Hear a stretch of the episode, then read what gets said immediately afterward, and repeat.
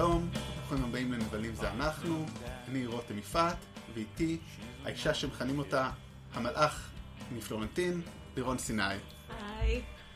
שלום לירון. שלום וברוכה הבאה למאורה, השם המקורי שלנו זה היה מאורת הנבלים, אבל ראינו שיש מאורת הנחשים על שיווק ואמרנו יש גבול לכמה low we can get. אז איתנו היום לירון, איתי בעצם רק, אנחנו נדבר על דרדביל ויותר ספציפית על קינגפין, הנבל המופלא מסדרת הטלוויזיה המדהימה של מרוול נטפליקס. אין מספיק סופרלטיבים בעולם, כן. אנחנו ננסה, שזה אנחנו פה, יש לנו שעה ומשהו בערך בטח לעשות את זה.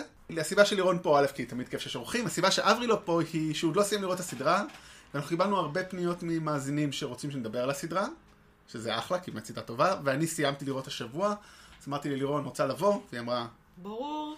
אז החלטנו שנראה, וגם אני חושב שאני מעדיף לא לדעת מה אברי חושב, כי אני מאוד אוהב את זה, ואם אברי לא יאהב, זה אולי יגמור את היחסים שלנו, אז אנחנו שמים את זה בקופסה וזהו, לא מדברים על זה לעולם יותר, אלא אם הוא יאהב. זאת אומרת, אני פשוט אתעלם מזה עד שהוא יגיד לי שהוא אוהב. שתדחקו את הקץ. כן, לא, זה כאילו הקינגפין של שרדינגר. אם הוא אוהב את זה, הוא יגיד לי, אם לא, אז אני מתעלם מקיומו, אז אני חושב שהוא בסדר, הוא פשוט לא סיים לראות. לירון, אולי תציגי את עצמך, תגידי כמה מילים על עצמך. אז אני לירון סיני, אני כותבת על תרבות פופולרית כבר למעלה מ8 שנים לדעתי, עשיתי את זה בוויינט תקופה, אחר כך קצת במאקו, והיום אני בעיקר בסריטה, שזה בלוג קולנוע. חברים טובים, כולם שם? כן, מאוד. אורון ועופר, הקימו, ולירון ואחרים קודם, לירון את בעצם, היום כיום זה בעיקר את הרביעית. אני אצל הרביעית, כן. אני הצטרפתי לפני שנה או כמעט שנתיים כבר בעצם, שאני חושבת על זה. וזהו, יש לי גם בלוג שלי, כשאני מסוגלת לתחזק אותו, זה קצת קשה עם החיים עצמם, שנקרא דברים עם מילים, ולאחרונה יש שם ממש ניצנים ראשונים של פודקאסט שאני עושה עם יוני זאבו, גם על תרבות פופולרית. אפשר למצוא גם אותו בכל המדיות. כן, לגמרי מומלץ הכל, ואני ולירון מכירים... נכון. למדנו ביחד קולנוע, שזה... אבל עוד לפני זה... עכשיו זה נהיה מעניין. כשהיינו צעירים ויפים, לירון עדיין יפה. צעירים, אני לא יכול להגיד צעירה, כי התקדמנו בזמן, היום לעשות זה עובדה. כן, אבל... במסיבות, החל מאז עימות, בריטפופ וכל העולם הזה, משנת 2000 עד... לירון עדיין ממשיכה ללכת. אני די.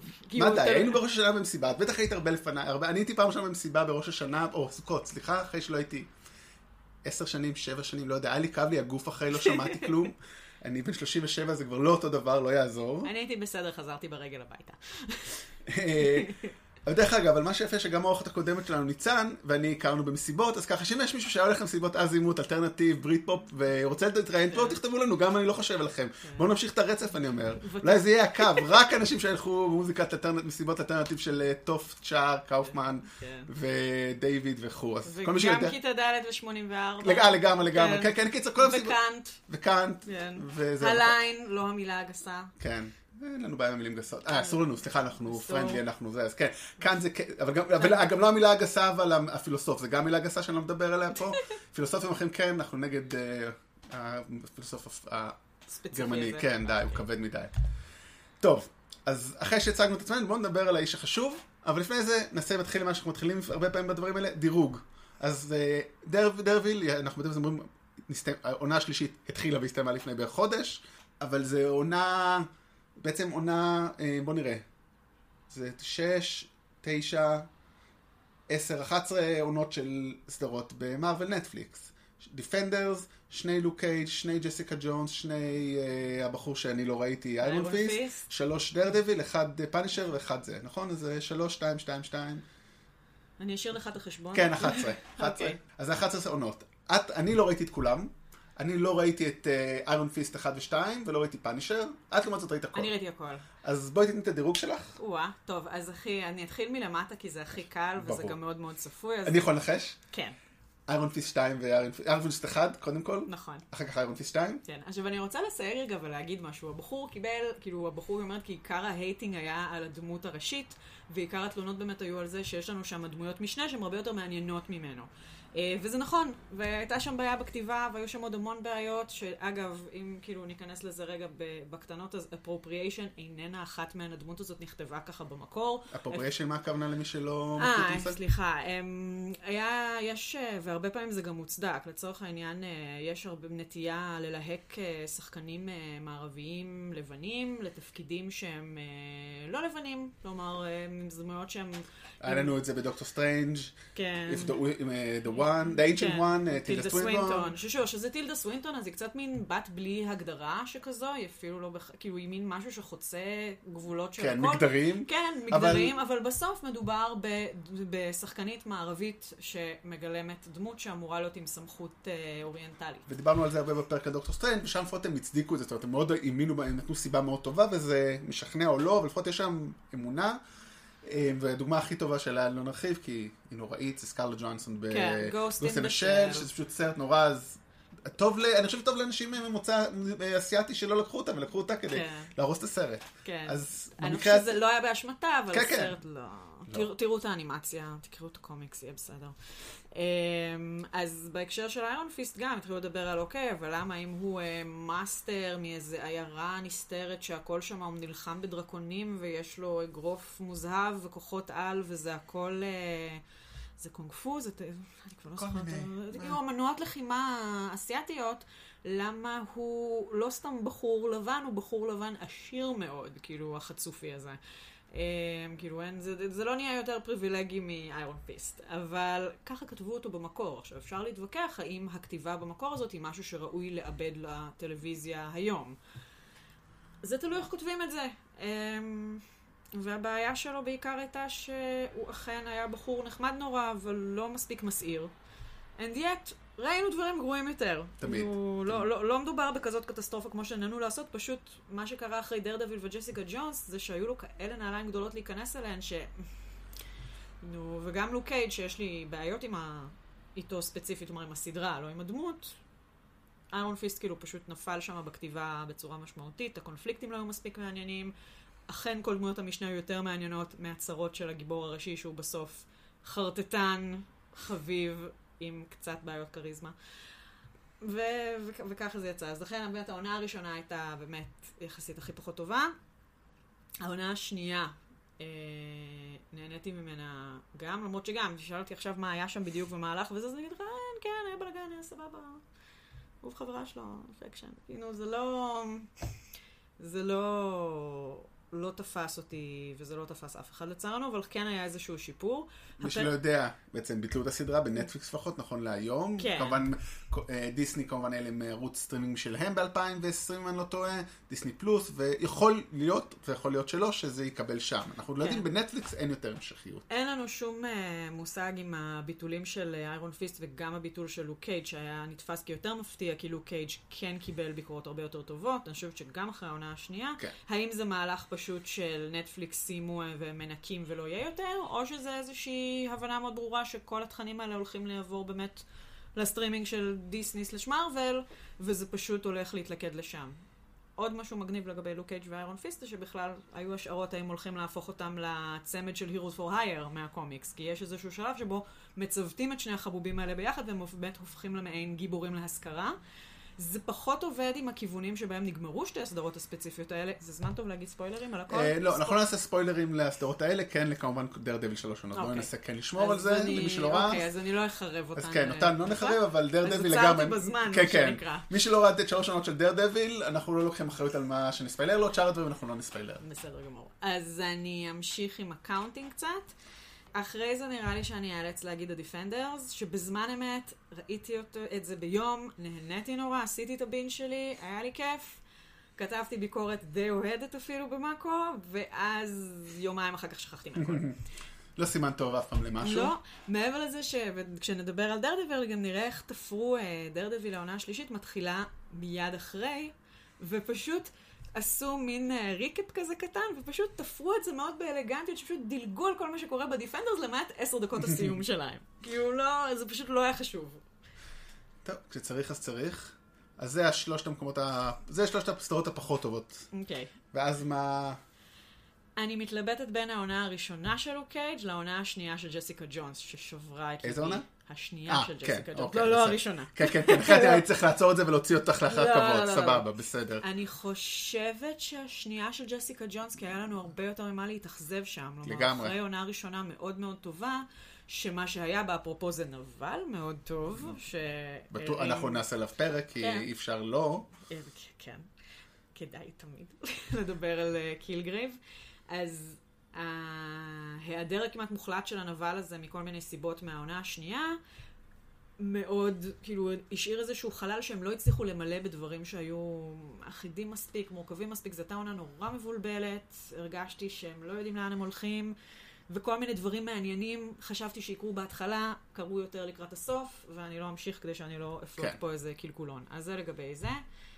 אם אחר כך אני צריכה לעלות למעלה, זו העונה הראשונה של לוק קייג' שהייתה בעיניי, אני יודעת שנורא אהבו אותה. אני חושבת שלוק קייג' כדמות הוא דמות נהדרת, גם עם רלוונטיות פוליטית, כי אני לא רוצה שניכנס לזה יותר מדי, ככה אני אדבר שעתיים רק עליו. אבל ברגע ששמו אותו בתור דמות ראשית, היה שם המון צורה ופחות מדי תוכן. כלומר, מאוד נהנתי מהמוזיקה, אחלה צילום, אחלה אורחים, במה נהדרת לכל מיני אמנים מגניבים, והסיפור מה איתו. אז טוב, אני גם זה, אנחנו באחר אותו דירוג, אני אפילו לא אגיד את שלי, כי אנחנו די ממש באותו קו.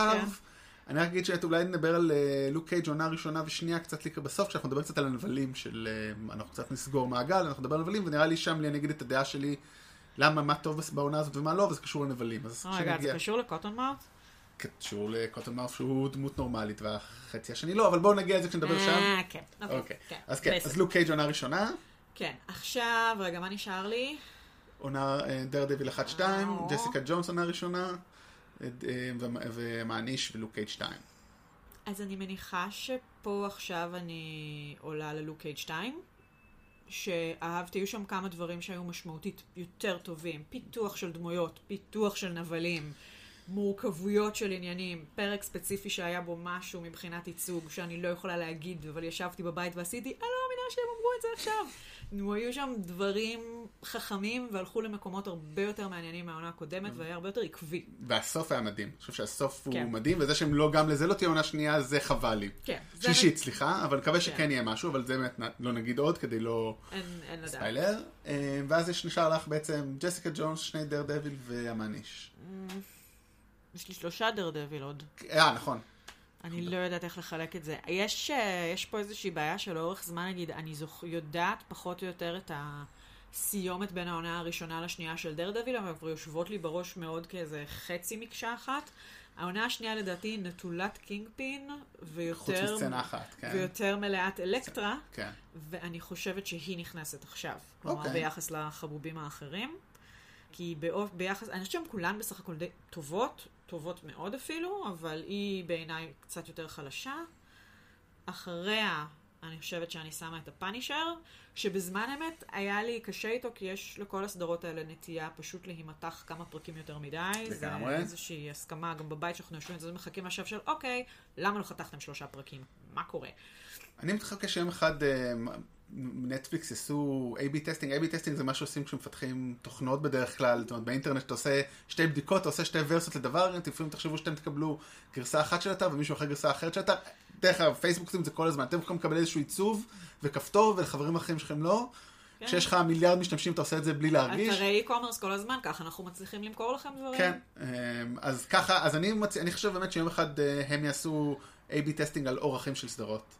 של פרקים, זאת אומרת, נחתוך את הפרק בפרק חלק הזה ויקחו את יכולת ההחלטה האמנותית מהאנשים וזה יהיה מופרע, זה עתיד, אני מאמין שהוא עוד יקרה. הם בטח כבר יכולים, טכנולוגית זה שטויות, כאילו שטויות, כן? לא, אבל זה רק שאלה של החלטה. את הנתונים של מתי אנשים נוטשים הרי, כמו שיודעים על מתי, הם יודעים הכל. הם חברת דאטה, כמו כל חברה גדולה. כמו כל חברה שעושה כסף. כן, אבל תראי, אני אף לא הבנתי למה צריך קליפהנגרים בסדרות של נטפליקס, אם זה בינג'. זה באמת, אף אחד לא צריך להסביר, לשכנע אותי, מה זה להסביר לי. לא, יש משהו אחד שהיה עובד שם מבריק, אני רק חושבת אני לא בטוחה שאפילו סדרה שהייתה במקור של The Good Place, זה נטפליקס במקור, לא. לא. אז זה נורא מצחיק, כי ב-The Good Place יש איזשהו אלמנט שהיה בעונה הראשונה והשנייה, ועכשיו אין, סליחה שאנחנו סוטים רגע לגמרי. ברוכים הבאים לפודקאסט שלנו, מי שלא מכיר, אני לא צריך את אברי כדי לסטות מהנושא דיון, כן.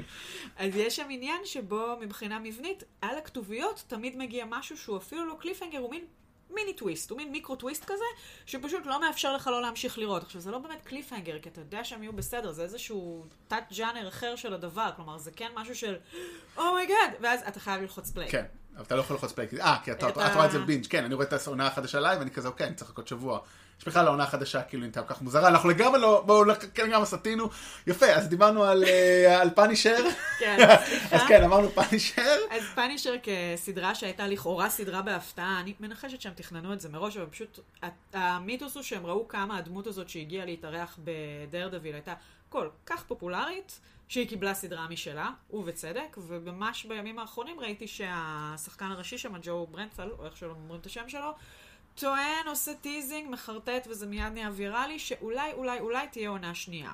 לא יודעים, יש מצב שגם מחר נשמע שביטלו גם את זה. אין לנו מושג מה קורה שם, אבל יש בז. אולי מחר תהיה עונה שנייה של הפודקאסט שלנו, אולי מחר יבטלו אותו, אף אחד לא יודע. אולי הם קראו אותו לדיסני. אולי.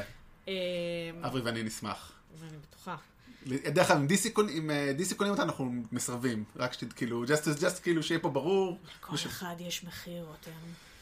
זה נכון.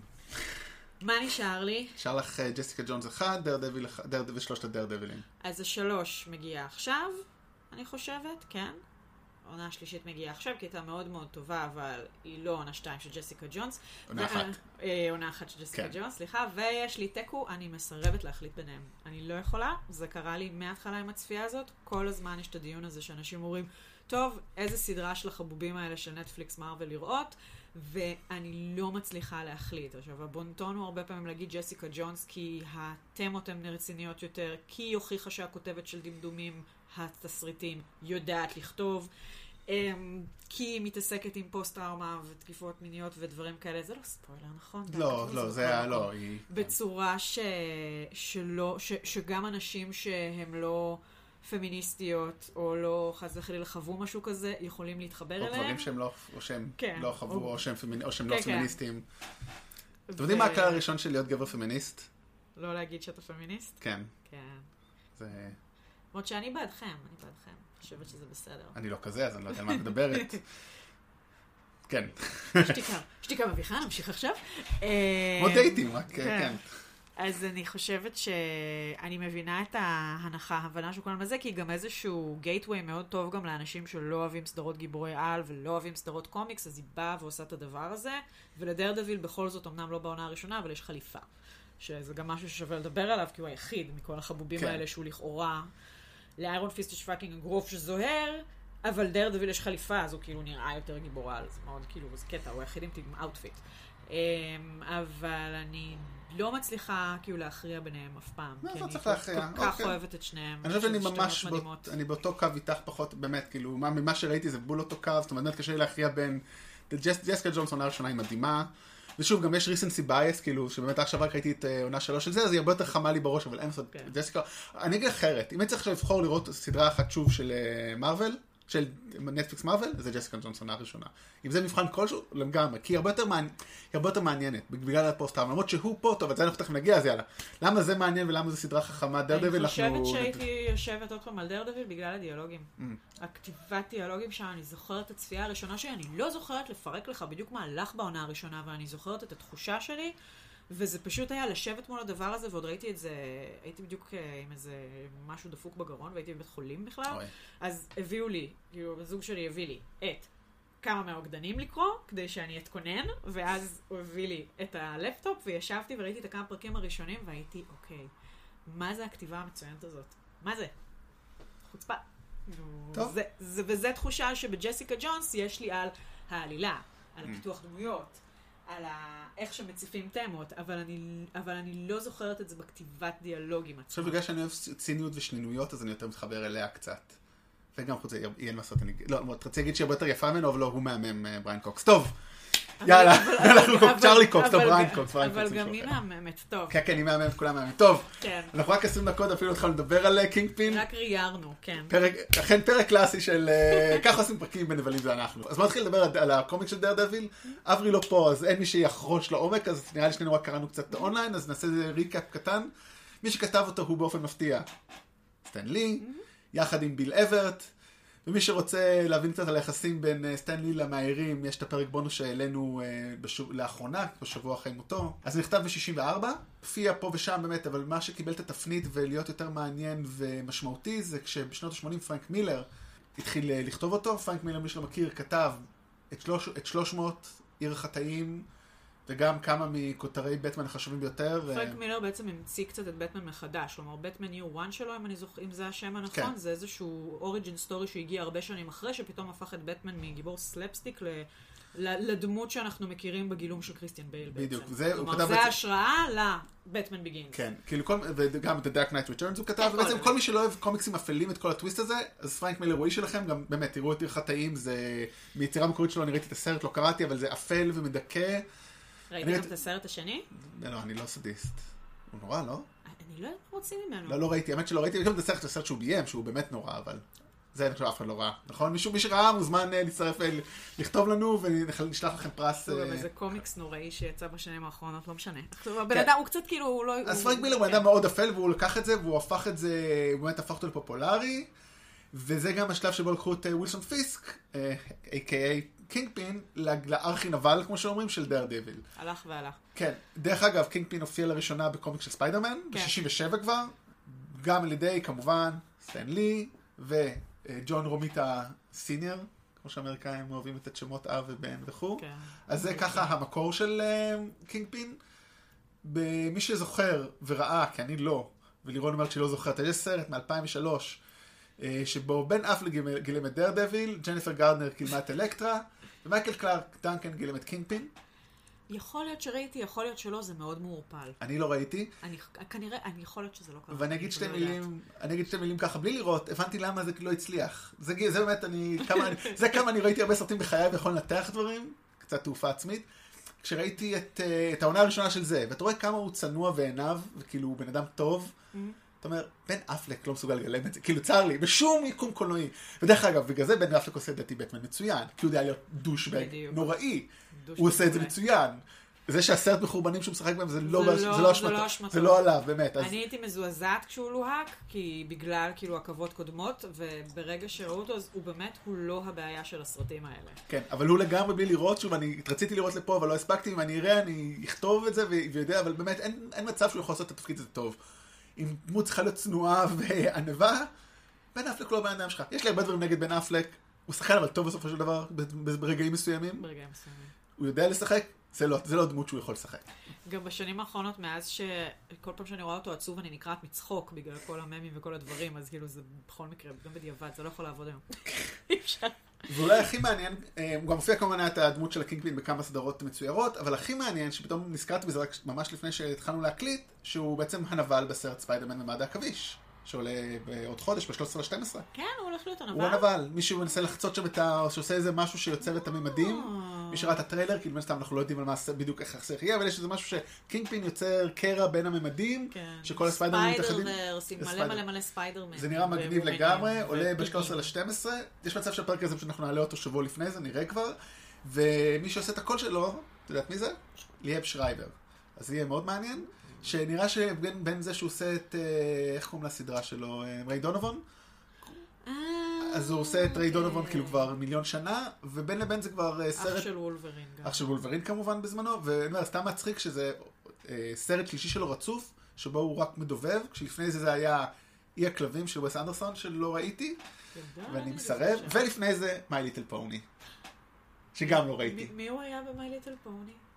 מג'יק משהו, מיסטר משהו, שנבדוק את זה רגע, אני בדקתי, לא כתבתי. לא, זה בסדר. כן, לא ראיתי את מיי ליטל פוני גם, אני מצטער, שוב, אם יש שם נבל מעניין, אנחנו צריכים לכתוב עליו, לדבר עליו, תכתבו לנו ואנחנו לא נעשה את זה. אני צריכה לבדוק עם החינית שלי, חשוב להגיד שמיי ליטל פוני עברו התפתחות וגלגולים מאוד מעניינים, ויש שם ערכיות די רצינית היום. אני חושב שגם היה בטח זה, אני חושב שבתור ילד היה לנו שמחה בבית מאוד יפה, כשגרנו לצאת הברית ב-85 כזה. היו לי את כל הפונים. כל הפונים. היה לי את כל הרובוטריקים, אתם אי אפשר תקשיב לך את כל הרובוטריקים, זה הרבה. היו לי קצת רובוטריקים. אל תיכנס לשם, זה פינה כואבת. אפשר לדבר על הסרטים של רובוטריקים, זה פינה ממש כואבת. סתיו, כן. בוא לא. טוב, אז אחרי כמעט חצי שעה, אני לא אשב את הזמנים פה, כן. אז וילסון פיסק, a.k.a. קינגפין. כן, אז בואו נדבר על הסדרה שאנחנו מדברים עליה, באמת סדרה נטפליקס מארוול הראשונה שיצאה, 2015.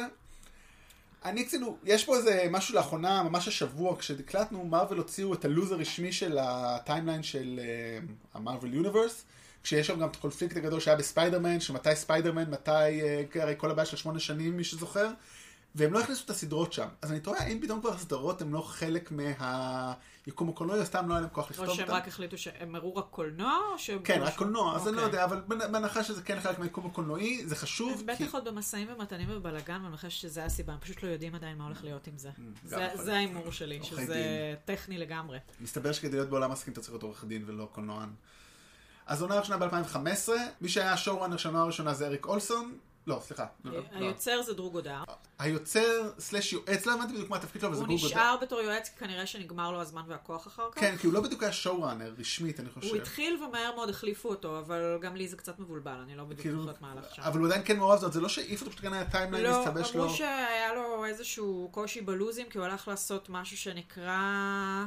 משהו סיקס, סיניסטר סיקס שלא קרה בסוף, אז בגלל זה החליפו אותו כשואורנר, והוא לא חזר להיות כשואורנר מעולם, אבל הוא נשאר חתום כאקזק בעונה 3, והוא רשום כקונסולטנט, אם בודקים אליבא דוויקיפדיה לצורך העניין. לא, אבל גם הוא מופיע שם כאילו באמת בדברים. לא, גם כל הקתוליות שלו מרוחה או לא עוברת, והקצת שנינות. זה לגמרי מרגיש כמוהו, אפילו שלא כתב אותו, כתב זה שניים. ומי שהשואורנר של העונה הזאת, עונה השלישית, זה אריק אולסון, שבעיקר עבדה לפני זה על החץ. את ראית? את ראית, נכון? אני ראיתי ממש יותר מדי מהחץ, כן. אני חושב שאת כתבת על זה, אוקיי, מדי פעם פוסטים כאלה, אז כן, אני לא, ראיתי... ארוברס, כן. לא, אני לא נכנסתי לסדרות של DC, חוץ מקצת גותם, וגם זה נגמר. מה ש-CW עושים מאוד טוב, זה באמת בונים יוניברס, שכשדמויות מתארכות, או פשוט עוברות לגמרי מסדרה אחת לאחרת, זה מרגיש לך כל כך אורגני, שזה לפעמים עובד, ולפעמים זה גם עובד לרעתם, כי סדרות שהיו טובות כמו אירו, נהיו בהדרגה פח אשפה, בזמן שסדרות שהיו פח אשפה כמו Legends of Tomorrow, נהיו ממש טובות. כן, אני אמרתי את זה עכשיו. שעוד לא ראיתי את העונה החדשה, אבל זה ממש השתפר. אז יש שם מין זליגה כזאת שאתה מאמין להם שהם כולם חברים. זה מאוד מוזר. לא, זה הרבה יותר, אבל זה עובד הרבה יותר, זה משהו שהוא מהבודדים שהם עובדים הרבה יותר חזק ממה שקורה בסדרות. כן. מעניין. אז בואו נדבר גם מה קרה בעונה הראשונה והשנייה, כי נראה להתמקד בשלישית בעיקר, כי הכי טריה וזה, ושם קינגפין היה סופר מעניין, בעונה הראשונה עכשיו קצת פחות, אז בעונה הראשונה בעצם היא מתחילה קצת, אני באמת לא, כאילו, לא שלא לא זוכר, גם לא, אף לא נתפס לי, זה אולי למה היה לי בעיה, שלא הבנתי מה הטריגר שם, באמת, יש את האפטרמאף של אחרי אירוע בניו יורק, אותה מתקפה עם לוקי. כן, יש את האתגר של לבסס לך שזה באותו עולם, אבל אי אפשר להביא את הסטארים הגדולים מהסרטים, אז אנחנו פה למטה. ובעצם מתחילים קצת ענייני מאפיה, מאבקי כוחות. קרן פייג' היא נדמה לי הטריגר, כלומר יש לנו את קרן פייג' שזאת השחקנית ששיחקה את אחת הדמויות הראשיות בטרובלד. דבורה אנבל. כן. דבורה אנבל, אני גם לא יודעת איך אומרים את השם שלה, די. אברי אולי אחר כך לא תיעלה ויקליט שמות של דמויות, הוא יתקן אותנו. הוא יקפוץ כמו פופ-אפ קולי לתיקונים. היא בסכנת חיים, כי היא הסתבכה. האשימו אותה ברצח, והיא חשפה שחיתות באיזה חברת בנייה. כן. ואז היא באה למשרד עורכי דין של מורדוק נלסון, שזה... נלסון מורדוק, שזה פוגי נלסון, בגלומו של אלדן הנסון. ומאצ'ו מורדוק, שהוא צ'רלי קוקס, עיוור בבוקר, דרדביל בלילה, והם בעצם באים להגן עליה.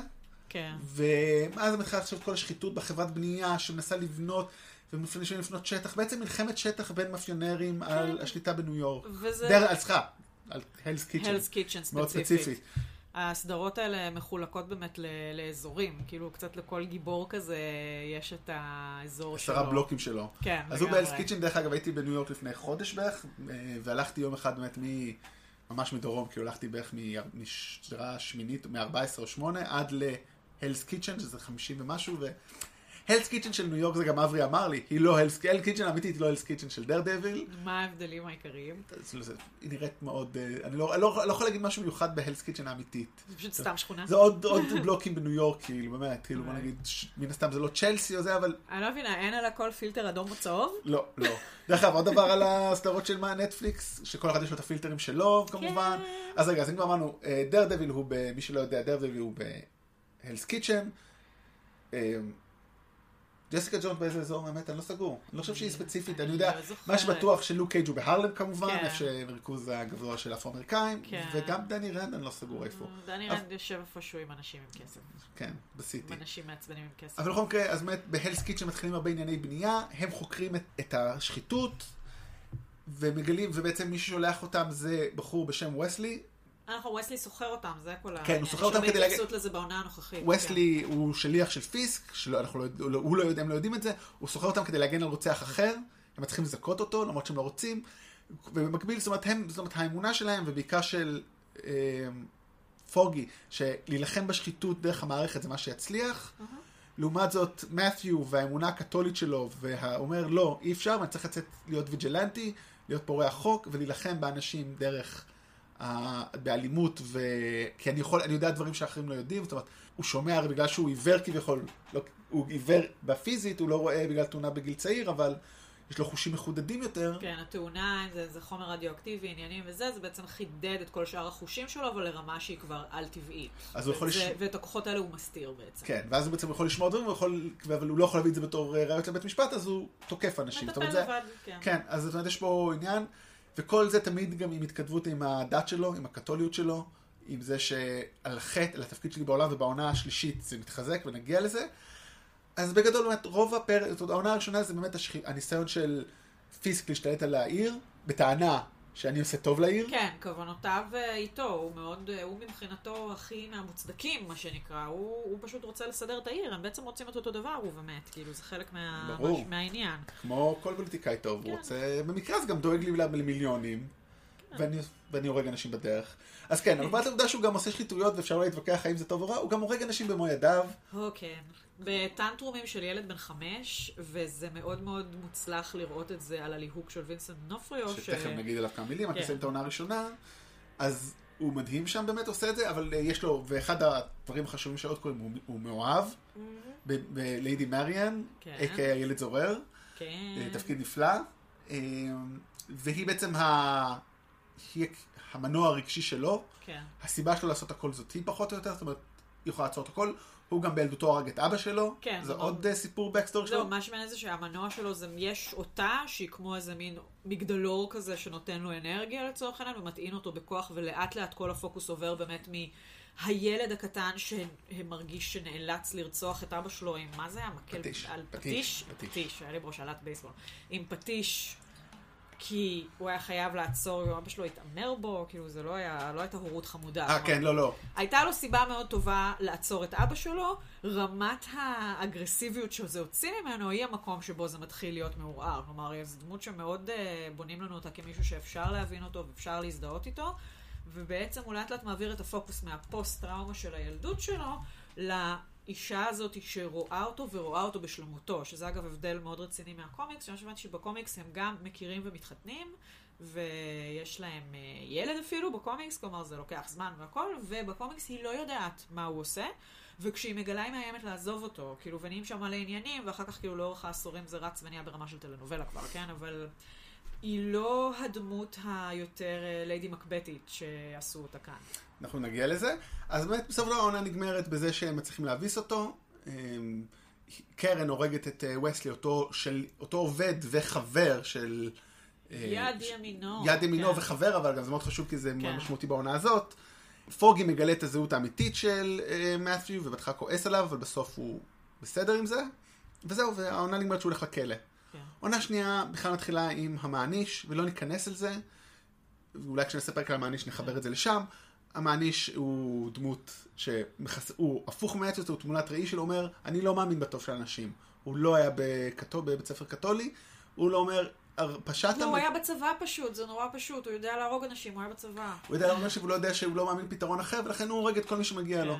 גם מה שמעניין במעניש, אנחנו התכנסנו לשם הקינגפין, אבל אם אנחנו רוצים להסתכל עליו בתור הנבל של דרדביל בחלק מהעונה, כלומר זה מתחיל בזה שהוא אומר, אוקיי, יש פה מישהו שמנסה לעשות את העבודה שלי, והוא עושה אותה בו זמנית יותר טוב ויותר גרוע, כי אין לך לבתים אם אתה פשוט מפוצץ את כולם, והוא גם כל כך יעיל, הוא דמות מאוד, כאילו גם מאוד מבוססת מהקומיקס, מאוד מעניינת, וגם עם בקסטורי טראומטי מאוד רציני, כי הסיבה שהוא עושה את כל הדברים האלה, זה בעצם כל מיני דברים איומים שעשו לו.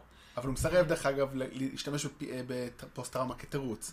הם דרך אגב גם מגינים עליו במשפט, הכל היה שם סובך, אבל זאת אחד הדברים החשובים שם, הוא מגיע לכלא והקינגפין לוקח אותו ומציע לו בוא תעבוד בשבילי בתוך הכלא ומשחרר אותו והוא שוב חוזר, אבל ושם נגמר בעצם הקינגפין בעונה השנייה. כן, ויש לנו גם את אלקטרה. אלקטרה כמובן שבכלל לא ניכנס לזה, כן. כי זה נמשך לדפנדרס. כן, ששוב גם אלקטרה היא קצת במחוזות של The Punisher, כי היא בין משהו שהוא דמות תומכת לבין משהו שהוא באמת אנטגוניסט, וזה גם כן משהו שהוא נורא מעניין, אבל כן, אם נדבר עליה עכשיו יותר מדי, אנחנו לא נסיים עם זה. אולי מה שיפה בכל הנבלים, ואנחנו באמת תכף נגיע לדבר, קינגפין עושה את זה עם כולם, ובגלל זה הם נבלים טובים שלושתם, הם גורמים לגיבור, לדרדביל, מתיו מורדק לחשוב, לקדם אותו, זה באמת מעטים, זאת אומרת, ג'סיקה ג'ונס ולוק קייג' הנבלים שלהם לא דרשו מהם הרבה, זאת אומרת, ג'סיקה ג'ונס היה שם קונפליקט מאוד גדול, אבל הוא קודם דרש ממנה בכלל פיזית להתגבר בכלל על האובססיה. פה כאילו כל פעם ממתים אותו עם המוסר, במיוחד בפעונה הזאת. בג'סיקה ג'ונס זה משהו, זה סיפור אחד, כלומר יש פה אלמנט אחד שזה משהו אצלה, שהנבל הזה מייצר לו שיקוף. מה שקורה בדרדביל עכשיו שחושבת על זה, זה שכל אחד מהחבובים האלה הם עוד צלע באישיות שלו, עוד שד פנימי בכלל שיוצא החוצה. גם הפאנישר, גם אלקטרה, גם אחר כך הקינגפין, זה הכל גם דברים מאוד דומים, אבל הם כולם מתעסקים עם המחצינים החוצה את הקונפליקטים הפנימיים. כי אצל דרדביל בכלל, בעלילות לאורך כל העונות, מה שמעניין זה שהוא רב בחוץ עם חברים שלו לגבי הדרך, כלומר, לא, אל תרביץ לאנשים, בוא נתן למערכות הצדק לעבוד, לעומת הקונפליקט הפנימי שלו של... אבל אני חושב שאני עושה פה משהו טוב, אבל אני נהנה מהאלימות, ולמה? והרי הוא לא לובש תלבושת של מלאך שעושה דבר, הוא לובש תלבושת של שטן, כי הוא כאילו משברי אמונה ועניינים, אז זה הכל בעצם מתחבר ביחד ויוצא החוצה נורא יפה, וככה אנחנו זוכים לקצת פחות מונולוגים קיומיים מתישים, וליותר דיאלוגים מעניינים, וכוח דמויות. אז באמת, בואו, ויש לנו את הדפנדרס, שבגדול יד, באמת פה נעשה ידה. בניין נופל על מת, אנחנו תראים שהוא מת, אבל עונה שלישית מתחילה, והוא יוצא מזה, מצילים אותו, הוא מבקש תביאו אותי לכנסייה בגדלתי. נותנים את זה בטיזר אפילו בסוף הדפנדרס, כי כמובן שאף אחד, כולם ידעו שתהיה עוד עונה לדרדביל גם ככה, אז פשוט מראים שכולם חושבים שהוא מת, כולם, הוא חי, הוא הולך לכנסייה, מגזר מולד שם כנסייה. אוקיי, אז עכשיו הגענו סוף סוף לעונה 3, אבל נתחיל אולי באמת לדבר על מי שמשחק את קינגפין, וינסנט ד'ונופריו. וינסנט ד'ונופריו, כן. מי שהתוודע עליו רק כאן, מפספס אולי את השחקן עם ההופעה, אחת הקולניות המדהימות שאני מכיר, שבאמת הוא הגיע אליו בגיל 27, בפול מטל ג'קט של סטנלי קיובריק, את גומר טוראי, גומר פייל. אני לא זכרת. אני זוכרת אותו רק מאמא, זוכרת בסדר, לא? כן. אני זוכרת אותו בסדר, לא חיברתי. כן, כן. אז פול מטל ג'קט, אחד מסרטי האנטי-מלחמה המדהימים שיש, באמת. סרט מבריק. אני לא נוטה לדבר הרבה על סרטים קלאסיים, כי כבר אין לי כוח, אבל זה אחד החזקים בהם. אני לא אספיילר אותו גם, אבל בגדול מה שקורה שם, הוא מגיע בתור... קצת טיפש, מאוד קצת שמן, הוא העלה 32 קילו לתפקיד אז, שזה דרך אגב, לפחות לפי ויקיפדיה, השיא. קריסטיאן בייל, אבל אני בטוח עוד יש לו כמה שנים טובות לשבור את השיא הזה. כן, כן, זה עוד רגע קורה. זה קורה, אבל הוא היה שם בן 27, הוא העלה 30, וכאילו תוראי כושל, שהסמל, הדריל סארג'נט האמריקאי רודה בו, גורם לו באמת להיות חייל הרבה יותר טוב, הוא מרזה, הוא נהיה מכונת מלחמה משוכללת, וזה לא נגמר טוב. באופן מפתיע. תפקיד, באמת, אין לו דרך, כאילו, זה העניין, זה כאילו, כמה שקינגפין תפקיד נפלא, זה, תראו את הסרט הזה. אין כאילו להתאר את התפקיד שלו שם. זה פשוט מבהיר בכמה רצינות השואו-ראנרים של הסדרה הזאת לוקחים אותה, כדי ללהק מישהו כזה, בעצם. כן, וזה היה ב-86-7 הסרט יצא, ובאמת, לאורך השנים גילם כל מיני תפקידים, כל מיני סרטים, אבל באמת, מה שאמרת, הכי אולי מוכר לקהל הרחב, הכי זכור, זה בחוק וסדר כוונה פלילית. אני ראיתי פרק אחד וזה הספיק לי, לעומת זה שראיתי את כל חוק וסדר הרגיל, את ראית את כל הסדרה? לא, ראיתי קצת, נגיעות פה ושם. אבל הוא כל כך היה טוב מסתבר, שכשהוא פרש אחרי 10 עונות או 9 עונות, הוא הוחלף על ידי ג'ף גולדבלום. הייתי בהלם כשראיתי את זה, וזה לא עבד. ולכן הוא חזר לעוד עונה האחרונה וסגרו את זה. הוא גילם כמובן בסרט המופת, תוכנית בריחה, את הבוס של סילבסטר סטלון, בסרט נפלא שמתחדים סילבסטר סטלון וארנולד שוורצנגר, כולל כמובן הקטע ואני חושב גם עלייך, שארנולד שוורצנגר נכנס לצינוק וקורא ניטשה בגרמנית. כן, הוא צריך לשכנע אנשים שם שמשהו יתפלפ לו, כאילו יתפלפ בו, אז הוא פשוט מתחיל לצעוק דברים בגרמנית, וזה נפלא, באמת. לא, זה אחד הסרטים המטופשים המבדרים. והוא מבריא, אבל הוא חכם מאוד גם, דרך אגב. הוא ממש חכם, והוא כאילו, זאת אומרת, לא, אין לו שום תובנות, אבל פשוט עשוי טוב, הוא מדויק. הוא עשוי טוב, הוא סרט מהנה להפליא, פשוט סרט כיף. שוב, כאמור, ארנולד שוורצנגר מקריא ניטשה בגרמנית. איך זה יכול להיות רע? אני אומרת, זה טגליין. בצעקות, בפאתוס, אוקיי? בדרמה. אני מעלה את הקטע הזה לעמוד. אז זה הוא, באמת, עם... אתם רוצים באמת לעצור את הפרק, תראו, לכו תראו את פול מטל ג'קט, תחזרו, תבינו מי האיש הזה. אני אעלה גם אולי איזה קליפ ככה שמראה את המיטב שלו, כי זה מדהים. באמת, זה סרט... בטוח שזה קומפיליישן כזה קטן, אבל... זה סרט מדהים. כן. אז מי הוא קינגפין? אז אנחנו מגיעים גם לעונה השלישית כשאנחנו צמאים לעוד קינגפין, וידעו את זה. כלומר, אפשר עכשיו לתהות אם באיזשהו מקום אפילו לא ייבשו אותנו קצת בעונה השנייה, לקראת המומנטום הזה. כלומר, עשו לנו בילדאפ נורא גדול.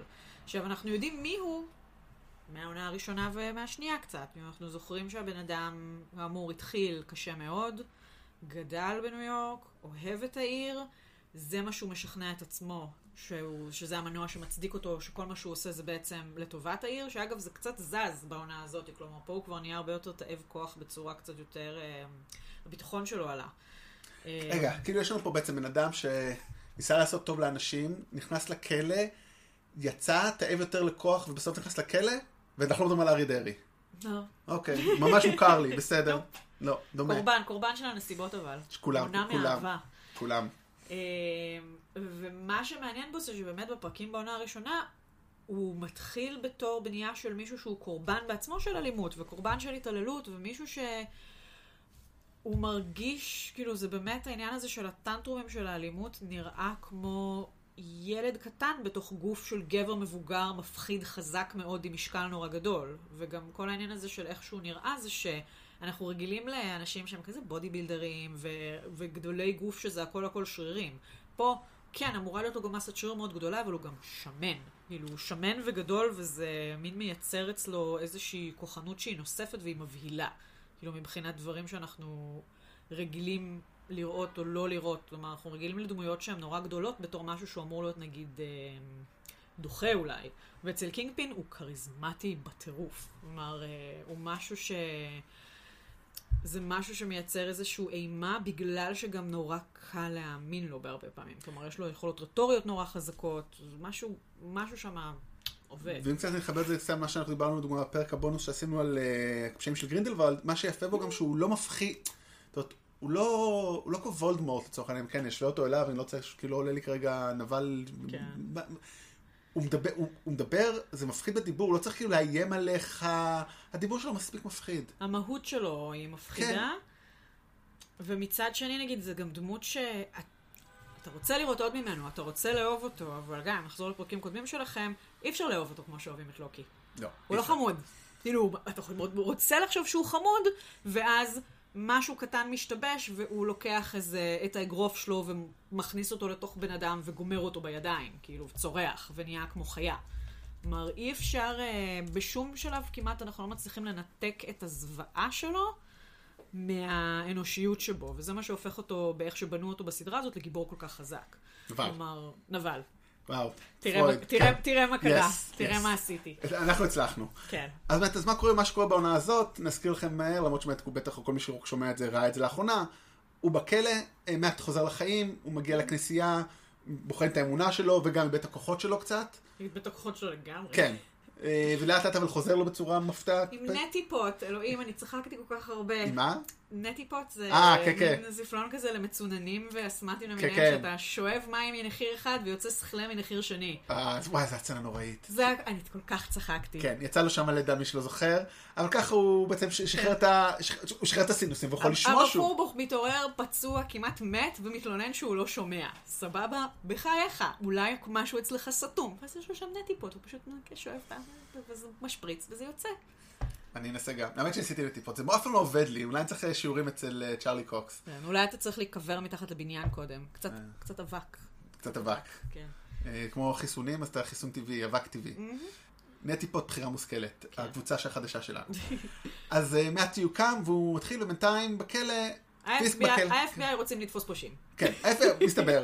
כן, יש מין קטע כזה. יש קטע חדש, ובכך, סוכן חדש נשלח למשימה. פעם בחודש שולחים איזה סוכן לדבר עם פיסק, לראות מה יש לו להגיד.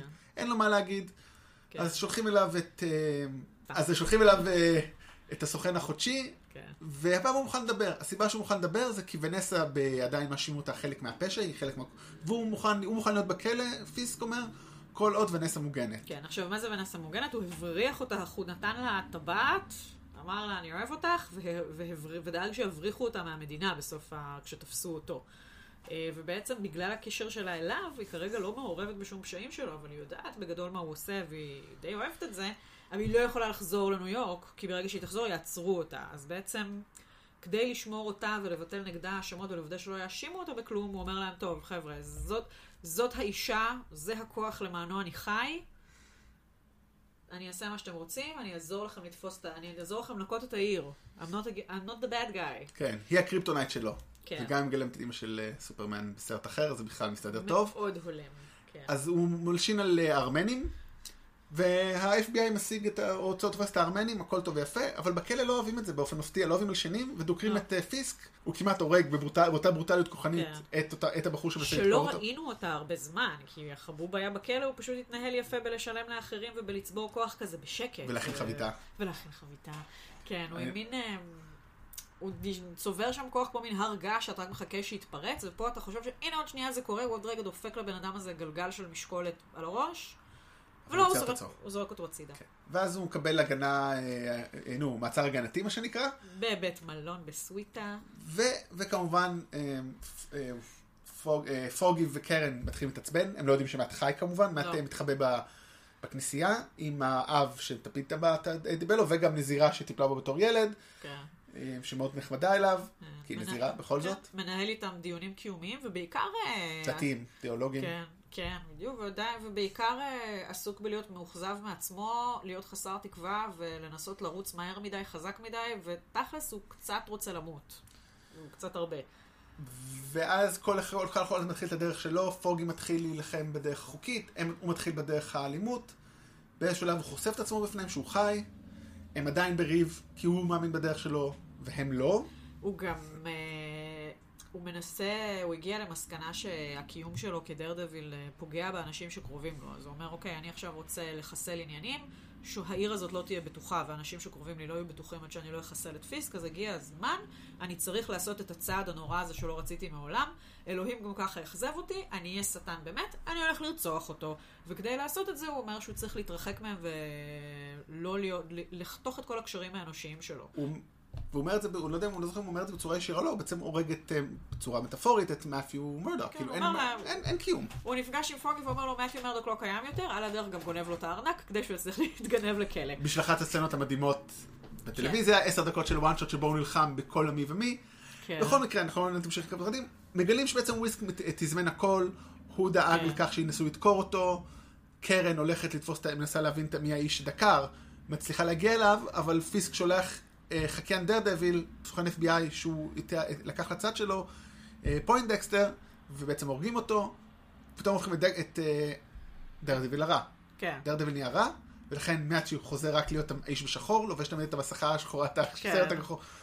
ובעצם אנחנו הולכים לאט לאט שפיסק שולט ב-FBI ובמשטרה. רמת המניפולציה שלו היא מגיעה לרמות של קונספירציות בואכה 9/11, כלומר בונים אותו פה עם כוח שלא היה לו בעונות הקודמות, של מניפולטור מבריק כבר. את יודעת את כמו מי? מי? קילגרייב. ההבדל בינו לבין קילגרייב הוא רק ברמה שאתה לא יכול להגיד, אם הוא אומר לאנשים, היי, לך תכין לי זה, מה מצליחים? זאת אומרת, הוא שולט ב-FBI, כי על כל אחד יש לו שם משהו. זה שרוב הסוכני FBI אין להם עמוד שדרה, והם לא מוכנים לסכן כלום, חוץ מאותו סוכן, ריי נדים, שבסוף... ככה קראו לו. שבסוף מחליט באמת להקריב את עצמו למען הטוב, שתכף שאולי נדבר לו קצת. כל סוכני FBI, ברגע שיש עליהם קצת משהו רפש וסכנה, הם אומרים, אוקיי, אנחנו איתך, הוא שולט ב-FBI, לא משנה מה, מאפיו, פוגי וקרן מנסים לעשות, הוא תמיד צעד לפניהם, עד שבסוף מאפיו אבל מסכים ללכת בשיטה שלהם ולא להרוג אותו, ובשלב הוא מחליט להרוג אותו, אבל אז הם אומרים לו לא. הם אומרים לו לא, חכה, יש לנו דרך לפתור את זה בצורה הגיונית. מצאנו שתיק. הם צריכים להביא אותו להעמדה לדין, אבל פיסק הצליח להגיע לכל המושבעים, ולכן הוא משוחרר. כן. הם משכנעים את האג'נט נדים בעצם, שפיסק בעצם השיג בעצם גם משהו עליו. כלומר, בעצם הוא דאג לסוג של לכאורה להפליל אותו, כדי שלא תהיה לו ברירה, והוא מאיים על המשפחה שלו, הוא חייב לעבוד איתם עכשיו. אג'נט נדים יש לו מצפון קצת יותר רציני לכל החבר'ה, אולי הוא פשוט לא הרבה זמן בעסק של לעבוד מתחת לפיסק, אז יש לו שם עדיין קשה לו עם העניינים, אז כשפוגי ומרדוק בעצם מציעים לו, היי, בוא תעיד נגדו, וככה אולי תקבל קצת זמן בכלא, אבל תציל את העיר, הוא הולך על זה. יותר מזה, רק חשוב להגיד על משהו כדי להדגיש עליו קצת, הם רוצים אפס מאסר, ה-DA, התובע המחוזי טאואר, רוצה, והם אומרים, טוב, תודה, ביי, ונדים אומר, בסדר, מגיע לי. זאת אומרת, אני לא יכול, אני גם ככה זה לא עונש מספיק, אז בסדר. כל עוד המשפחה שלי בטוחה, אני בסדר. כי נדים מבחינתו מרגיש שהוא סוג של שותף לרצח, כלומר, חיסלו סוכן אחר מול הפרצוף שלו, ואחר כך כל הרציחות של פוינדקסטר, זה כבר דברים שהוא יודע עליהם, והוא לא הצליח למנוע. רק מעצם זה שהוא לא היה שם, הוא פשוט לא עצר אותו, נתן הדברים לקרות. אבל המהלך הזה כושל, כן, כי פיסק פשוט מחזיק גם את כל המושבעים בביצים. סליחה. ונראה שבעצם מאצ'י הוא בדרך להרוג אותו, זאת אומרת להפר את הכלל היחיד שלו, והולך להרוג אותו, ובזה בעצם כמו שקרן אומרת לו, אנחנו יש פרק פלשבק על קרן שבו היא אחראית למוות של אחיה. סוג של דרכים. כן, אחריות. עובדה שזה מפריע לה? זה מפריע לה, כן. לא, כאילו מוסרית זה מפריע לה, והיא אומרת לה, אם אתה תעשה את זה, אתה לא תחזור. אתה לא תהיה אותו דבר. זה פרק יפהפה.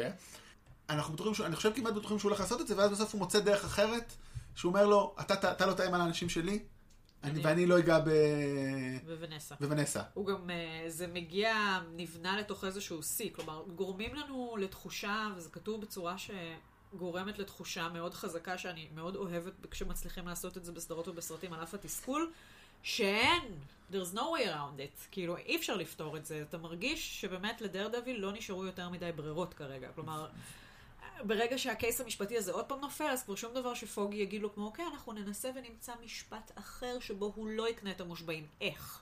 הבן אדם הזה מנהל את הכל, הוא מחזיק את כל המאפיה של העיר מצד אחד, הוא מחזיק את ה-FBI, נשאר לכם איזה בלש אחד לא מושחת. בלש לא, גם טאוור לא מושחת, הוא פשוט אמר, אני לא יכול לעשות עם זה. אין לו את הכלים. דרך אגב, שניים הלא מושחתים הם אפרו-אמריקאים, זו בחירה מאוד מעניינת. וכנראה לא מקרית. כן. אז בעצם, ואז כדי בעצם לחגוג את הניצחון ובעצם הזיכוי שלו, כלומר לא רק שהוא לא מורשע בדבר הזה, מזכים אותו גם מכל הדברים הקודמים בעצם, טוענים שזה הכל היה הפללות. הבית מלון שבו הוא לכאורה הוחזק כלוא, הוא קנה אותו בינתיים, אז זה מאוד נוח, הוא פשוט עובר לגור שם. קרה לכולנו. כן, כל פעם אני לפעמים מתעוררת ומגלה שקניתי את הדירה שאני ישנה בה. לא. והוא יוזם, בעצם מציע לוונסה להתחתן איתו כמו שצריך, וזה מין חתונה בהפתעה כזאת, נכון? הוא מזמין מלא אנשים והם לא בטוחים מה קורה, וזה מגלים שהם במסיבת חתונה. הלוואי עליי, תשמעי, אתה חוסכת 250-300 שקל. אתה לא צריך לנסוע איפשהו מחוץ לראשון או משהו. הם גם ככה משלמים לו אחוזים, הם משלמים לו 15% על כל הרווחים שלהם. נראה לך, הוא לא רק אמר, היי חבר'ה, גם מתנת חתונה. אכלתם 3 קבבונים וסטייק סלמון. שתיתם את השמפניה הוורודה שלי, תביאו את הכסף. כן. לפחות לא הקילוחים פר ואני משאר. עכשיו, מה שקורה כאן, ולא נראה לי שוב שמחים פר ו, זה שבעצם יש לנו במקביל את פוינדקסטר, שהוא הנבל הנוסף של העונה. או שהוא לא נבל, אולי תכף. כן. אז מבחינת עלילה, זה מישהו שהוא בעצם הבן אדם הראשון שאנחנו רואים את פיסק פועל עליו בצורה מניפולטיבית ככה כבדה. זה תחקיר, בודק על הילדות שלו, מסתבר שהוא מאושפז, והיה לו מטפלת, והיא נתנה לו כללים. מסתבר שהוא בואכה פסיכופת. זאת אומרת, הוא צעד אחד מלהיות וולדמורט, כאילו. כן, הוא צעד אחד מפשוט לרצוח אנשים על ימין ועל שמאל, ולכן המטפלת שלו אמרה לו, חמודי, לך למקום עם מסגרת, וגם תמצא אנשים שישמרו אותך בצד הטוב, כי רואים, ממש מראים לך שם טקסטבוק של בן אדם שלא יודע לחוש אמפתיה, והוא כל פעם חוזר, כל פעם שמישהו מספר לו משהו רע, הוא יודע לחזור על אותו משפט, אוי, זה קשה, זה נשמע מאוד קשה מה שעובר עליך, אני מצטער. כלומר, הוא מאמן את עצמו לזייף אמפתיה ולזייף עניין, ויש לו איזו בחורה אחת שהוא עושה לה סטוקינג, שהוא זוכר אותה מהוטליין של התאבדויות שם, הוא כשהיא לא הייתה מקשיבה היה פשוט מעודד אנשים אחרים לרצוח אנשים, כי זה כיף. והבחור הזה שלא ברור לי איך קיבלו אותו ל-FBI עם היציבות הנפשית שלו, אני לא יודעת, זה מוזר מאוד. FBI נראה לא ארגון הכי מוצלח לפי הסדרה הזאת. לא, לא, הם לא נותנים להם שום קרדיט שם, כאילו בורדרליין סייקוז. you're in. אז עכשיו הוא צלף מדהים, כלומר זה מראים מילדות שהוא פשוט ממש טוב, הוא ממש טוב בלהשליך דברים. קורדינציה יד עין מצוינת. מדהימה. כן. אז מה שפיסק עושה זה קולט את זה, כי הוא, יש שם איזה עניין, מנסים לחסל אותו, הוא קולט את הכישורי צליפה של הבחור. ואת זה שהוא חובב מוות שהוא ירה בשני אנשים שנכנעו. כן. הוא קלט שם גם כישרון וגם פסיכופת. כן, יש עם מה לעבוד. אתה בשבילנו, אתה על הארגון שלנו. כן, בוא אני אראה לך איפה חותמים. אבל ברור לו שזה לא הולך להיות כל כך קל, אז הוא פשוט דואג מצד אחד לקרב אותו, ואז לחסל לו את הבחורה האחת שיכולה עוד לשמר איזשהו טוב בתוכו, ובמקביל ממצב את עצמו בתור הבן אדם היחיד שמבין אותו. ולייק דיס, הוא פשוט עושה על הבן אדם הזה מניפולציה, והבחור, כמו כלבלב קטן עם מבט רצחני בעיניים, הופך להיות הדרדביל הרע, ויעשה כל מה שפיסק יבקש, and then some. ולכן אני אומר, כאילו, האם באמת הוא נבל, זאת אומרת, הוא פסיכופת, שהפעילו אותו. זאת אומרת, ברור שיש לו בחינת, לא מוריד לנו אחריות, אוקיי, כאילו זה, אבל ספרותית, קולנועית, הוא כאילו, הוא כלי. הוא נטו קליסטות, הוא נבל מאוד לא מעניין, כי הוא הנצ'מן פה. הוא הנצ'מן, כן, הוא הנצ'מן, זאת אומרת, זה מצחיק, כי בדרך כלל הנצ'מן זה דמות כזה, אוקיי, אתה הנצ'מן, אנחנו לא יודעים, אנחנו יודעים עליו המון. never ever ראית הנצ'מן עם כך הרבה backstory. אז זהו, אני לא קראתי קומיקסים שבהם יש את פוינדקסטר, הבנתי שהכינוי שלו זה בולזי, באופן מאוד הולם, כי זה מה שהוא עושה, והבנתי ששם הוא באמת פרופר הנצ'מן. כלומר, הוא משהו הרבה יותר שטוח. אז כאן בנו אותו מאוד מאוד יפה. אבל אני חושב כאילו באופן כללי, בסדרות וסרטים אנחנו הנצ'מנים, זה כאילו, מה אתה סרטים? שריר מטופש, מין כזה. והוא כאילו, יש לו פה backstory הרבה יותר רוב הדמויות, זאת אומרת, אנחנו יודעים עליו הרבה יותר משרדים על פוגי לצורך העניין. הוא גם גיבור טרגי, כאילו יש בו טרגיות מאוד רצינית, כי זה בן אדם שלא רצה להיות משהו, כלומר, ובסדרה עד הרגע האחרון הוא מנסה להיאחז בחמלה האנושית הזאת, הוא מנסה לקבל אותה מאמצעים חיצוניים, הוא מצליח לחזור לבחורה הזאת אחרי שהוא הבהיל אותה, כי היא הבינה שהוא עשה לה סטוקינג שנים, אז הוא חוזר אליה ומתנצל ומצליח לגרום לה להיפגש איתו. ופיסק הוצח אותה. כן, פיסק הוא מאוד נחמד. כאמור, בגלל זה אני אומר שהוא קצת כמו קילגרייב, הוא יודע לתמרן אנשים בצורות. שהוא פשוט דורש הרבה יותר, ההבדל בינו לבין קילגרייב, הוא צריך לעשות הרבה יותר הכנה והרבה יותר כסף לתמרן אנשים. זאת אומרת, זה דורש את זה. והוא בלבן. והוא בלבן. והוא סגול. סטייל אחר, כן. סטייל אחר לגמרי. אבל באמת אני חושבת שרמת התחכום שלו והמניפולטיביות והשליטה העצמית שהביאו אותו אליה בעונה הזאת, זה כאילו קפיצת מדרגה מבחינת הדמות. בחרו לעשות אותו הרבה יותר, אולי זה הזמן בכלא, כלומר לא נכנסים לאיך זה קרה, אבל אולי זה החשש לחייה של ונסה, משהו שם ענייה מאוד מאוד הפך לכוח פנימי ושקול, הוא הרבה יותר שקול. או שהתסרטים היה להם זמן לחשוב על זה. או שהתסרטים התחלפו. גם יכול להיות. הוא הפך לדמות הרבה יותר שקולה, והרבה יותר מאיימת. כלומר, אין הרבה סצנות שבהן הוא מפוצץ אנשים מכות למוות בעונה הזאת, כי רוב הזמן הוא עדיין תחת שמירה של FBI, אז הוא גורם לאנשים אחרים לעשות את זה בשבילו. כלומר, באמת, כמו שאמרנו, בולזאי מחסל שם האנשים על ימין ועל שמאל בצורה מזעזעת, וזו עבודה של פיסק, אבל פיסק לא נגע. וכשבפעם האחת לדעתי, לפני הקרב הסופי שבה הוא מחסל בן אדם כי הוא התעצבן, זה קורה רק פעם אחת וזה ממש מספיק. וזה קורה באחד הפרקים הממש אחרונים. ממש, כן, כן, באוטו. ניקו אותו, שמו אותו בחליפה לבנה, הפכו אותו לכמעט פוליטיקאי, ואמרו, אל תשכחו. באתי מהרחוב. הוא בא מהרחוב והוא מפחיד. אתם לא רוצים לעצבן אותו, אתם לא רוצים להיות איתו לבד בחדר. עכשיו באמת היופי באמת אמרנו, זה גם לסוף, זאת אומרת, הוא מגיע לסוף, הקרב הסופי בינו לבין דרדביל הוא כמעט לא קרב. טרויקה. הוא, מה? גם בול זה שם. גם בול זה שם, הוא כאילו נגד פיסק כמובן. כי דרדביל עשה עליו מניפולציה, שזה גדול.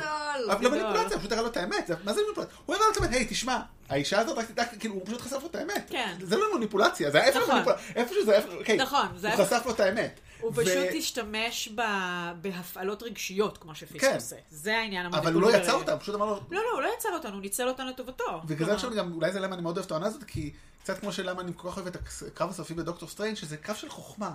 אין פה, זאת אומרת, הוא עשה פה שתי דברים אחרים. א', הוא הפעיל אותו, וב' הוא גם הפעיל את ונסה, הוא ידע מה הטריגרים שלו, או מה ההוק, הוא ידע מה הדברים שם, הוא ידע מה מפעיל את... תזכיר לי מה הולך עם ונסה שם? הוא פשוט אומר... הוא אומר לא, הוא אומר לא, כן. זאת אומרת, אולי שכחנו להגיד את זה, כאילו אמרנו את זה לאיזה רגע, ונסה כאילו בשלב אומרת לו, כאילו כשהיא חוזרת ונפגשים, היא אומרת לו, אני מרגישה מרוחקת כי אתה לא משתף אותי. עכשיו היא סתם בג'טלג והיא לא הבינה את זה, זה מאוד טיפשי. אבל בסדר. והיא אומרת, אני רוצה כאילו להיות איתה, כאילו כמו שאומרת, פה היא ליידי מקבף. כן. זאת אומרת, היא רוצה חלק מזה, והיא גם שולחת את פוינדקסטר להרוג את נדים. כן, כלומר, היא מתעקשת, פיסק מחזיק אותה על איזשהו כאן מוזהב, in a way, כלומר, רוצה לשמור אותה החוצה מכל התינופת. הוא אומר, אני יודע שאת יודעת מי אני, אבל אני לא רוצה שתתלכלכי, והיא עושה לו חבוב. אני לא יכולה להיות איתך באמת, אם אני לא רואה את כל הדם והזוועות. אז הוא נכנס איתה לדם וזוועות היום עושים בשלט רחוק, ומפעילים אנשים אחרים. אז הוא לוקח אותה לחדר, לקונטרול רום שלו, עם כל הטלוויזיות והמסכים שהוא עוקב אחרי כולם, ונותן ליועץ שלו לדבר בחופשיות לידה. וכדי בעצם, במקום סצנת סקס, אנחנו מקבלים את הגשמת חלום האולטימטיבית בשבילו, הוא לא לבד יותר. האישה שלצידו לא רק לא מפחדת מזה, היא תופסת יוזמה ואומרת, מה אמרת שהסוכן הזה הולך לעשות? הוא מהווה איום? אולי נחסל אותו פשוט. כן, כאילו פיסק אמר, לא, נשאיר אותו כיכולת leverage, והוא אמר, כאילו עוד כוח, ולא, לא, לא, די, אתה רוצה עוד מישהו שיש לו משהו עליך. היא אומרת לו, זה מסוכן לך. היא נותנת לו את האישור שהבן אדם הזה לא מקבל מאף אחד. כלומר, הוא לא צריך לבקש אותו, אבל היא נותנת לו איזשהו אישור וחיזוק שהוא לא קיבל המון המון המון זמן מאף אחד אחר. והדבר הזה, היועץ שלו, דרדביל, תופס אותו, מאיים להרוג אותו, וככה הוא מקבל את הפסק, את החתיך. שהיא מעורבת. כן. אז הוא מצל את זה, וככה בעצם הוא, בקו הסופי, הוא הופך את פוינדקסטר לצד שלו, והוא לא רוצה, אבל מה שמעניין שפוינדקסטר מנסה להרוג את פיסק, והוא לא רוצה, זאת אומרת, הוא שוב אותו עיקרון כמו של בטמן, אתה לא הורג אנשים. כן. תכף אולי נדבר קצת על הג'וקר וזה, איך זה מתחבר, כי עלי היה הרבה הרגשות פה כמו הביר האפל. עוד דבר אחד להגיד, אז באמת, היופי באמת, למה אני כל כך אוהב את הדמות הזאת, ואת הסדרה הזאת, את העונה הזאת, זה שהוא מראה מדהימה, והוא מאתגר את מעט כל הזמן. אולי רק בסוף מעט נהיה גיבור, הוא לא גיבור רוב העונה, הוא אנטי גיבור במקרה הטוב. מי שהגיבור של העונה הזאת, זה לדעתי פוגי. זאת אומרת, הוא תמיד, הוא לא מוותר, מאיימים על המשפחה שלו, הוא הולך על זה. הוא לא מוותר, לא משנה מה, הקרן קצת נשברת שם, בסדר, כי באמת מצב יותר קשה, והוא לא, קצת מפוספס, למרות שהוא מקבל מאוד זה, צריך להיות סדרה עליו. הוא תמיד דמות שקצת נזרקת הצידה, פוגי, כאילו, זה קצת מבאס, הוא אחלה, אבל הוא תמיד משאירים אותו קצת בתור איזה מין סמי-לץ כזה. אבל הוא לא, הוא ממש, כאילו, פה הוא מציל את העונה. כן, הוא ה-MVP של העונה הזאת, ביפר. הוא הבחור השקול, כלומר, דרדביל פה לגמרי out of it, בטח כשהוא מגלה מאימא שלו. כן. אפרופו שזה גם, כאילו, הוא חוטף טלטלות מכל הכיוונים, שוברים אותו... בעצם הולכים ושוברים לנו אותו, בזמן שהולכים ובונים. לא, כאילו הקריאו את זה גם בהתחלה, כאילו מספרים לנו את זה בהתחלה לאיוב, כאילו למי שלא למד, אז הנה איוב, מה קטע עם איוב, אז הנה איוב קטן, שזה היה קצת מוגזם אולי. כן, הדיונים התיאולוגיים שם לפעמים קצת קשים לי. קצת שקופים מדי. הם לא בראש, כאילו כמות הפעמים שהוא כזה, אני לא מאמין, אתם לא נחמדים, אבל אלוהים, אבל איבדתי את האמונה שלי, אז בסדר. ובמקביל בונים לך את פיסק, כאילו ככל שבונים את פיסק, דרדביל אוכל יותר קפות, עד שבאמת ההרגש הענק הזה, הוא צריך למצוא דרך, הוא לא יכול לנצח אותו בדרכים שהוא פעל עד עכשיו. הוא צריך למצוא דרך מתוחכמת יותר. כלומר, זה או להרוג אותו, או למצוא את הדרך המתוחכמת, שזה בסוף מה שהוא עושה. שדרך כלל, אני חושב על מה שהוא עושה עם ונסה, זה קצת כאילו, זה לא מוסרי ב-100%, אבל זה בסדר, אתה לא יכול להיות מוסרי ב-100%, אתה פשוט לא יכול לעבור את הגבול עד הסוף.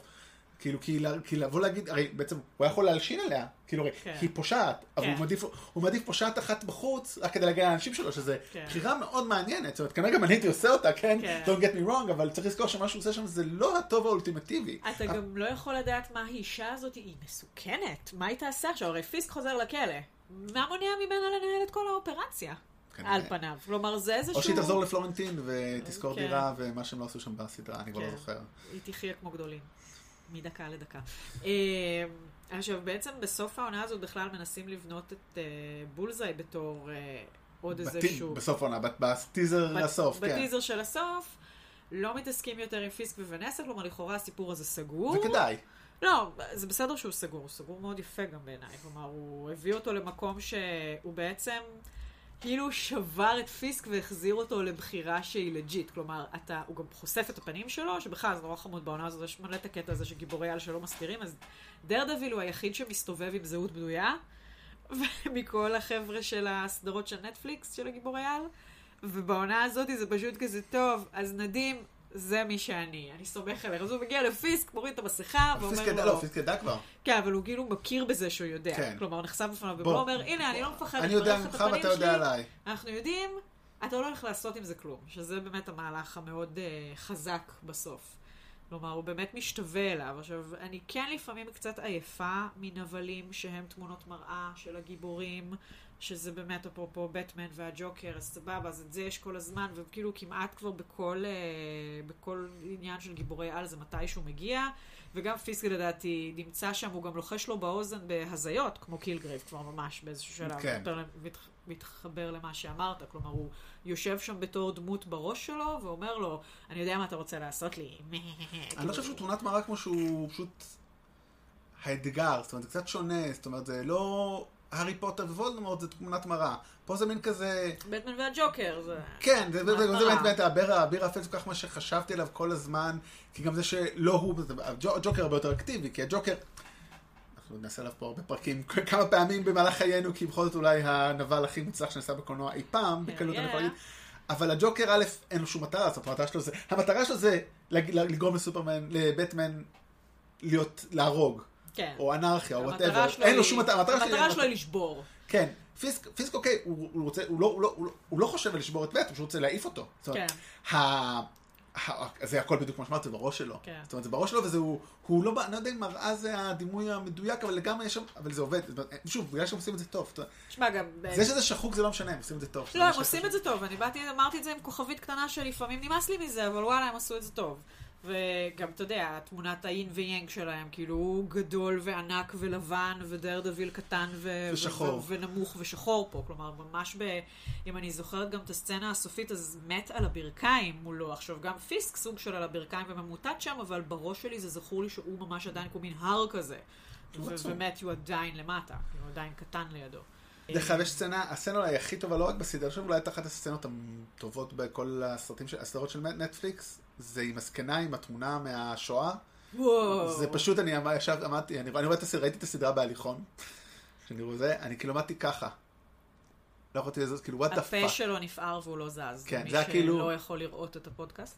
באופן מפתיע, כי זה פודקאסט. כן. זה כאילו היה, מה זה הדבר הזה? כאילו, צד אחד הוא באמת מקבל את זה, אוקיי, יש לו כאילו לב, הוא אומר, אוקיי, שואה, סבבה.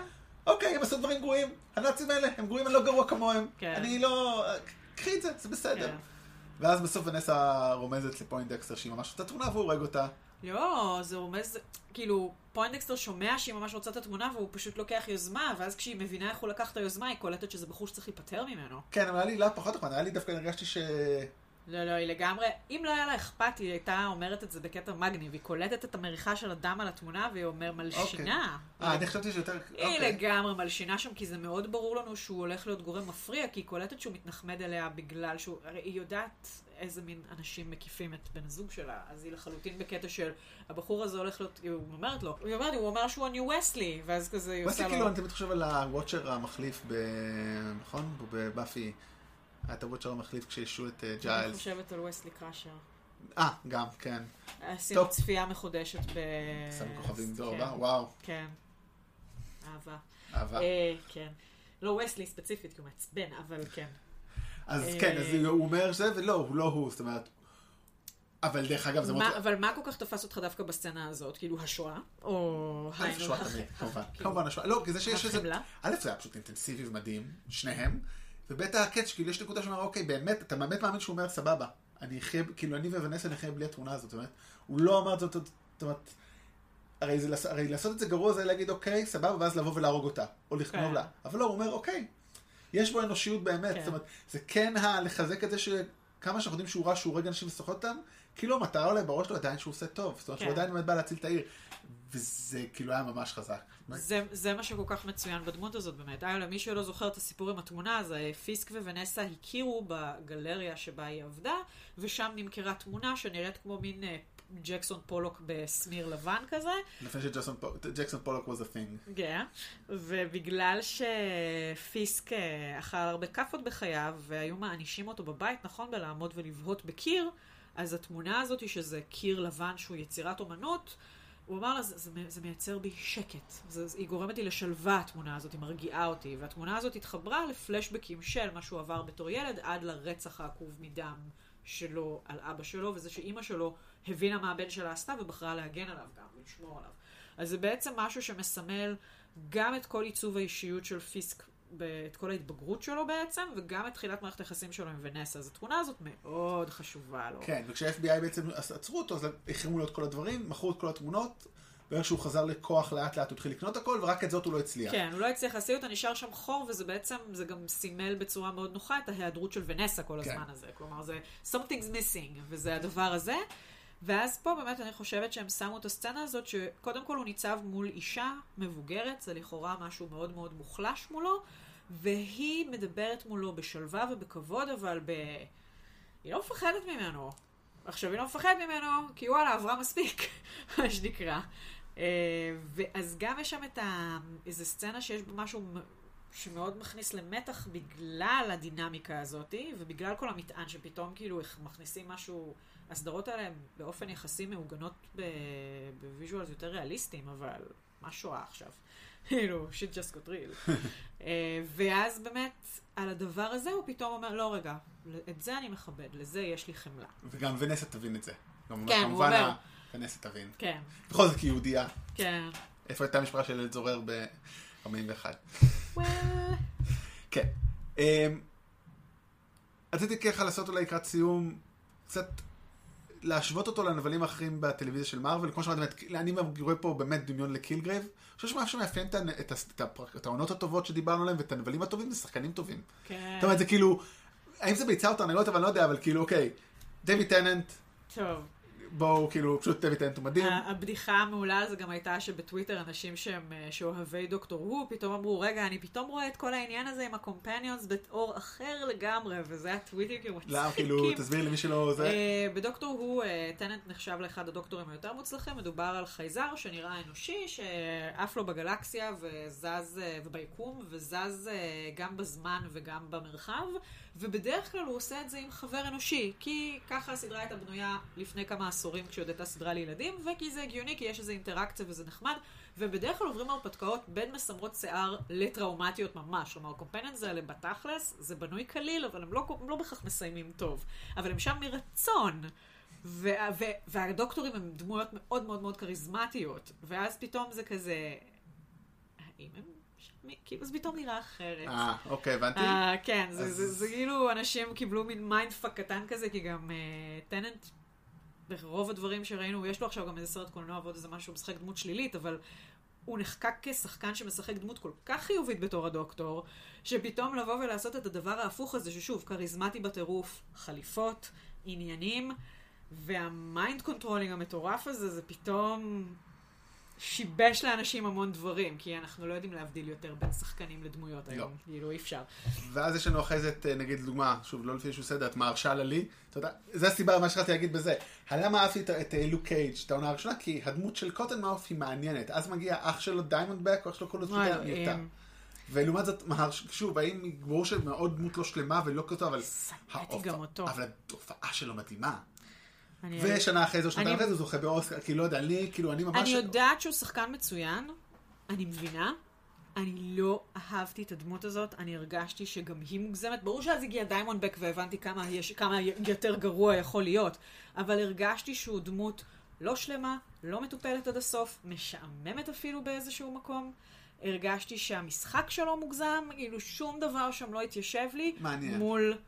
בת הדודה שלו. כן, שהיא בדיוק הדבר השבת, וגם אלפה רודות, כאילו שחקנית, מועמדת לאוסקר, אמי, ממש מבוגרת, שזה בכלל מדהים, לשים אישה מבוגרת בתור נבל, זה... שאחר כך מגיעה עם בן זוג צעיר ממנה. שזה בכלל מטורף. זה מדהים מה שקרה שם. זה היופי מטוקודואל, ולעומת זאת, מי שמשחקת בביקרת הנבל בג'סיקה ג'ונס 2 היא לא טובה. אני לא זוכרת איך היא נראית. סליחה, כן. כאילו, גם יש שם כמה, כל מיני פיתולי עלילות שם אחד על השני, כלומר, יש שם עוד כל מיני דברים מסביב. אף אחד שם לא דמות מעניינת בתור נבל, וגם שם, אגב, אפרופו ענייני המראות, זה אני כן כמוה, אני לא כמוה. כלומר, הרצון הזה להיות, זה לא נהיה יותר דמות מראה מזה. כלומר, זה לגמרי, הם גם באיזשהו אפילו מתלבשות קצת אותו דבר, זה זה נורא בעייתי מה שקורה שם, בקיצור, ושם זה לא עשוי כמו שצריך. כן, אז אני חושב שאתה, אז באמת, אז הוא יושב פה בתוך הקל מאוד לראות את הנבלים טובים, עונה טובה, לרוב. זאת אומרת, מאוד חלוקה יפה, כמה קלאסי, כמה פשוט. המוטו, מה שאנחנו אומרים בכל לאורך הפרקים פה, בדרך כלל נבל טוב. כי נבל טוב זה קונפליקט טוב, וקונפליקט טוב זה דרמה טובה. זה נרטיב טוב, כן. נרטיב טוב, זה בשביל זה אנחנו באים. יפ. זה ופיצוצים. כן, וחליפות. אז באמת, הנבן של הסדרה אנחנו, של העונה, אנחנו יודעים, אין פה שאלה. מי הגיבור? אז אמרתי, אני לא חושב שמעט. אני חושב שאני איפשהו חושב פוגי, אבל את חושבת אולי יש לך משהו אחר, או... אני לא יודעת מה להגיד לך, ואולי בגלל זה באמת העונה הזאת, אני חושבת שהיא טובה מאוד, אבל היא לא יושבת לי שם בטופ, כאילו לגמרי, בגלל שבאמת הגעתי למצב, ושוב, זה משהו שקרה לי גם בעונה השנייה של לוק קייג', הוא אחלה, אבל היה לי אכפת מהנבלית ובן הזוג שלה, כאילו, באיזשהו ראיתי במקום כזה של, רק רציתי לדעת מה קורה איתם כל הזמן, ובכלל לא היה לי אכפת כבר מלוק קייג' בעצמו, היה לי אכפת ממנו, אבל קצת. אז גם פה אני מנסה לחשוב, אני צריכה לחשוב על מי עובר תהליך, הם עובדו די יפה, רוב החבר'ה עוברים תהליך, כלומר, מת, הולך לאיבוד, ואז מוצא את עצמו. קרן מסכנת את עצמה בטירוף, ואז חוזרת לאיזושהי נקודה שבה היא משלימה עם עצמה, ו-owning it, ומשלימה עם מת, שזה היה לה חשוב, ומקבלת את הפגיעויות שלה, ואת הפגמים שלה, ואת הדברים שהיא עשתה, כאילו היא לגמרי...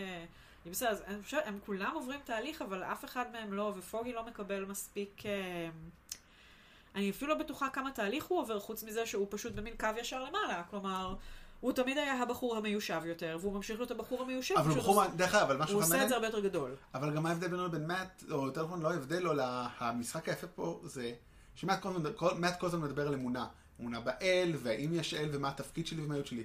גם פוגי עושה אותו דבר, הוא מאמין הרבה יותר טוב, הוא מאמין שהוא במערכת צדק. שזה מאוד יפה, זאת אומרת, הוא מאמין, לא משנה מה, גם אם שאתה אומר, זה עדיין עדיף מכל דבר אחר, כמו שהוא דמוקרטי, זה עדיין הפתרון הכי טוב שמצאנו. כן, כן, פוגי מאמין בשיטה. אבל הוא מאמין הרבה יותר חזק, לא, אבל אומר, הוא... אין לו משברי אמונה, זה נכון. זה מאוד יפה, כי מת כאילו כביכול הוא דמות הדתית והאמונה, והוא מאמין הרבה יותר חזק. מת הוא בעצם פוסטר בוי לזה שאתה לא יכול לסמוך על דת. ופוגי אומר, אתה יכול לפחות לסמוך על המדינה. לא משנה כמה חרא, זה עדיף. או לפחות אתה תמצא איזו מניפולציה קטנה, וזה איכשהו יעבוד. כאילו, בסוף זה...